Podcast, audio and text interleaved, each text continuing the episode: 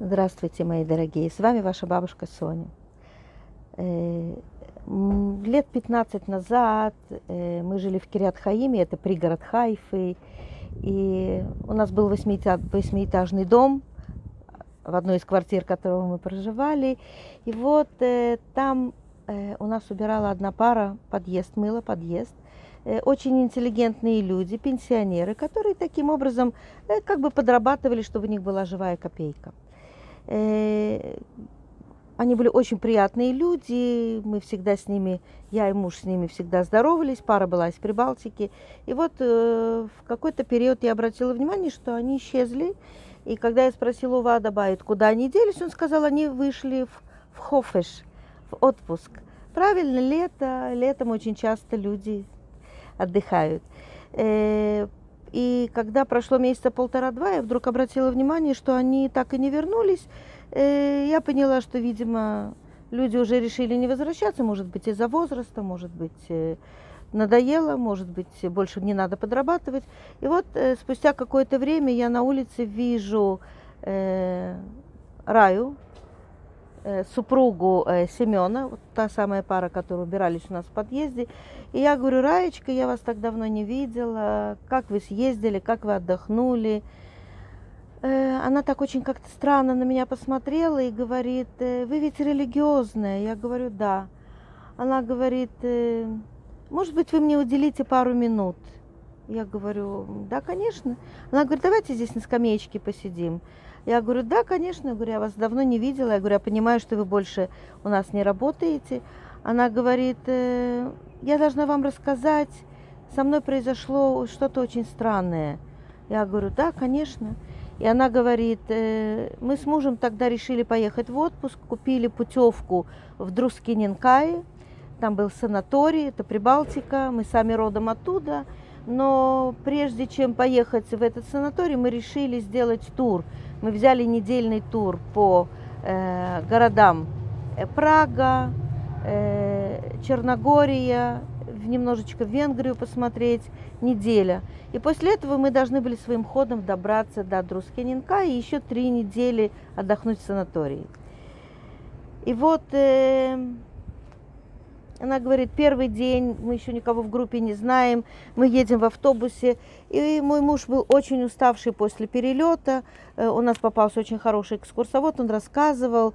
Э, мы ехали по Праге, и я в сердце своем пожалела, что мой муж задремал и не слышит э, и пропускает такие хорошие вещи. Она говорит, и когда автобус остановился, и экскурсовод сказал, что нам пора выходить, и я мужа тихонечко толкнула для того, чтобы его разбудить. И увидела, что муж очень глубоко заснул. И я ему говорю, Семен, Семен, нужно выходить из автобуса, пойдем. Она говорит, я его а он не просыпается. И, и вдруг по тому, как откинулась голова, я с ужасом увидела, что мой муж не живой. Он умер прямо в автобусе. Когда Рая мне это сказала, я схватилась за сердце и сказала, боже мой, кошмар какой. Я говорю, я, я не понимаю. Я говорю, что, ваш муж умер? Она говорит, мой муж умер. Я говорю, боже мой, говорю, а как, как у вас это все, я говорю, как вы вышли с этой ситуации? Она говорит, вот-вот. Она говорит, я за границей, я без языка. Я абсолютно впала в ступор, и причем, когда я начала кричать, э, впали в ступор все, вся группа. Э, водитель автобуса, э, экскурсовод. Я стала кричать, что мой муж умер, что делать, вызывайте скорее скорую. И экскурсовод стал куда-то звонить, э, шофер стал, шофер автобуса стал куда-то звонить. Она говорит, я в полной панике, я совершенно не понимаю, что мне, что мне делать. И э, буквально я слышу, и у меня ощущение, что мой муж меня предал. У меня ощущение, как он мог меня бросить, в такой ситуации, когда я, я даже не дома, я, я, я вообще не знаю, что делать.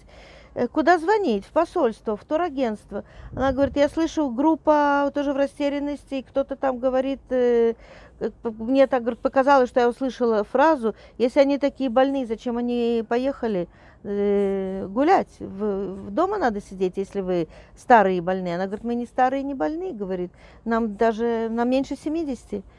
Она говорит, короче, тут такая паника, и экскурсовод говорит, я не знаю, говорит, что делать, говорит, я не могу дозвониться, и, и, и говорит, и в, в то же время, говорит, мы не можем, говорит, у нас группа, у нас э, график, мы должны, говорит, все срывается. Короче, она говорит, была паника, неразбериха, и, говорит, минут через 15 вдруг появился какой-то молодой, очень приятный человек, и он говорит, э, я с посольства, вы не волнуйтесь, говорит, отпускайте группу, говорит, идите с группой. Э, он говорит экскурсоводу, и водитель автобуса не знает, что делать. И он говорит, амбуланс, скорая помощь уже в пути. Говорит, я все сделаю, идите, пусть группа идет по своему маршруту. Она говорит, «Э, я то, не успела говорит, глазом моргнуть, приехала скорая помощь, говорит, нас увозят в больницу. В больнице тоже я ничего не понимаю, нам тут же находят переводчика, который э, переводит мне на русский язык. Э, этот э, человек с посольства Э, говорит, очень быстро, оперативно связался со страховым агентством, чтобы мне не представили, говорит, такой счет на, на много тысяч. Она говорит, быстро была оформлена страховка, пока туда-сюда, говорит, мне выдают документы, он тем временем беспокоится о билетах на самолет, чтобы мы э, этим же вечером, чтобы мы улетели он э, организовывает гроб, чтобы тело было доставлено. Она говорит, она говорит, я, говорит, все было как во сне. Она говорит, я не помню ничего. Она говорит, я уже помню, что мы летим в самолете. И, и когда я вышла, говорит, нас уже ждала ЗАКа. ЗАКа – это организация, которая занимается похоронами, чтобы человек был похоронен по еврейскому э, обычаю. Она говорит, и уже была машина, говорит, и гроб погрузили. Она говорит, я как в тумане, и мои дети меня встречают. Она говорит, и в этот же, практически, говорит, в ближайшие сутки э, все было сделано, и место на кладбище устроено. Все что-то как-то было сделано. Она говорит, все как в тумане. Она говорит, я себя нашла, что я сижу шива по моему мужу, и вместо отпуска, вместо санатория, говорит, я отсидела шива, потом нужно было заказывать памятник. Говорит, все как-то так быстро прошло. Она говорит, я толком не, не, не сообразила.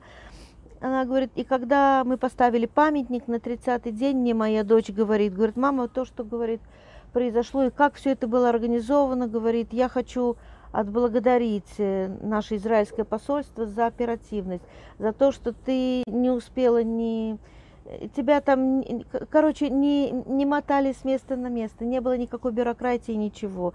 И она говорит, мама, ты хоть успела спросить, как звали этого человека с посольства? Она говорит, кажется, его звали Стас. Да, да, точно, его звали Стас. Она говорит, и моя дочка начала звонить э, в посольство Чехии для того, чтобы поблагодарить израильское посольство за такую оперативность, за, за такую внимательность, за то, как, как все было сделано быстро. Э, в общем, мы начали искать этого Стаса. В израильском посольстве сказали, что у них такого человека нет. И тот, кто нами занимался, они в курсе, действительно, э, у них были там, э, как-то через них это дело проходило, но они сказали, что они уверены, что этот Стас работает в туристическом агентстве, от которого мы организовали этот тур. Мы звоним в туристическое агентство, у них такого представителя нет. Мы опять звоним в Прагу, э, в местное отделение. Э, в Праге говорят, нам неизвестен такой человек, у нас нет такого человека в штате. Короче, туристическое агентство думает, что человек, который мной занимался, ведь стоят его подписи, стои, э, он что-то он там делал, он все организовал туристического агентства, она говорит, э, были уверены, что это человек с посольства. В посольстве были уверены, что Стас этот с туристического агентства. И тогда она говорит, мы стали искать, может быть, э, это человек с израильского посольства. Может быть, он в то время был в Чехии, э, в Праге. Мы стали звонить в посольство в Тель-Авиве, в чешское посольство. Там, говорят, нам неизвестен человек по имени Стас. Она говорит, Соня, вы верите, мы его искали э, очень долго, около месяца. Никто не знает, кто этот человек, никто не знает, о, о ком э, речь. Все, все, все знают, что все было сделано очень быстро, оперативно. Э, нам помогли э, амбуланс, гроб, больница, страховка, билеты, э, связаться с Израилем, здесь все заказать. Она говорит, ну вы понимаете, этот человек как сквозь землю провалился, о нем никто не знает. Нет такого человека, как сказали, в природе не существует. Она говорит, а теперь вы мне скажите, кто это был, кто нами занимался. Я, почесав затылки, сказала, Рая, единственное, что мне приходит на ум, это то, что Видимо, вам был послан Ильяу Анави, Ильяу пророк.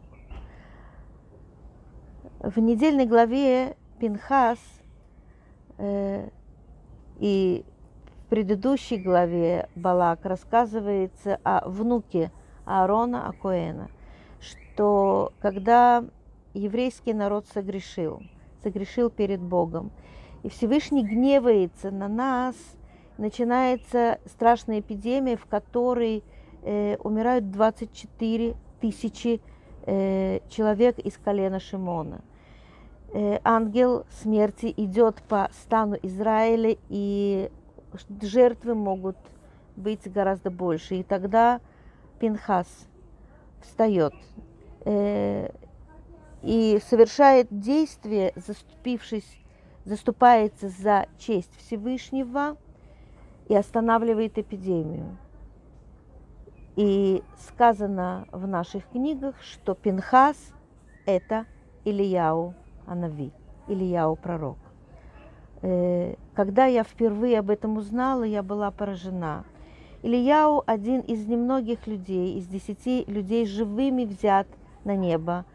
Он не прошел через физическую смерть, через физическое, через умирание – он э, взят живым на небо, потому что когда придет Машиах, Избавитель, то он должен появиться за три дня и предупредить весь народ, что идет Машиах, что он должен появиться. Он должен объявить, и он должен его, его помазать. Помазать э, Машеха может только пророк. А, только, а так как э, пророки э, исчезли их нет уже около двух тысяч лет, то одного пророка нужно было оставить в живых. И поэтому или, э, Пинхас, что он же Ильяу, был взят живым на небо. И мы можем спросить, а как человек вдруг становится э, пророком Ильяу? Пинхас был даже не Коэном, он был просто внуком Аарона Коэна. Что он такого сделал, чтобы удостоиться стать пророком Ильяу? В нужное время, в нужный момент. Он действовал четко э, по обстановке. Он проявил инициативу, он проявил э, героизм, он практически рисковал своей жизнью, вступившись за Бога, он э, вполне мог опасаться за свою жизнь, потому что в той обстановке, в которой и в то время, что он действовал, его практически должны были э, убить. Я не буду специально заходить в, в то, что он сделал, но он проявил героизм, самопожертвование, э, геройство. И Всевышний говорит ему, ты становишься э, Коэном, и я с тобой заключаю вечный союз. Знаете, есть такая старая поговорка «плох тот солдат, который не мечтает стать генералом». Так вот, э, Пинхас в один момент, совершив э, невероятный поступок, совершив невероятное самопожертвование, заступившись за честь Бога, моментально из солдата становится генералом. Каждый из нас может оказаться э, в такой ситуации, когда он должен проявить мужество, смекалку, находчивость, э, действовать четко, быстро. Э, когда э, мы, мы хотим сказать, что у человека произошло какое-то чудо и его э, спас какой-то человек, то мы говорим, к нему пришел Ильяу Анави. Он, Бог ему послал Ильяу Анави. Каждый из нас может стать таким Ильяу, спасителем для кого-то, ангелом для кого-то. Э, Сейчас я сижу в суке. Э, сука – это та мецва, которая единственная, в которую мы входим и находимся внутри мецвы. И я желаю каждому из нас, чтобы э, хотя бы один раз в жизни каждый из нас был как Ильяу Нави. И кому-то помог, кому-то протянул руку помощи, кого-то спас. И дай Бог, чтобы Всевышний не подвергал нам, нас таким испытаниям, чтобы нам понадобился Ильяу Анави. А я вам желаю хак, сукот, кашер, весамех, и чтобы все у нас было хорошо. С вами была ваша бабушка Соня.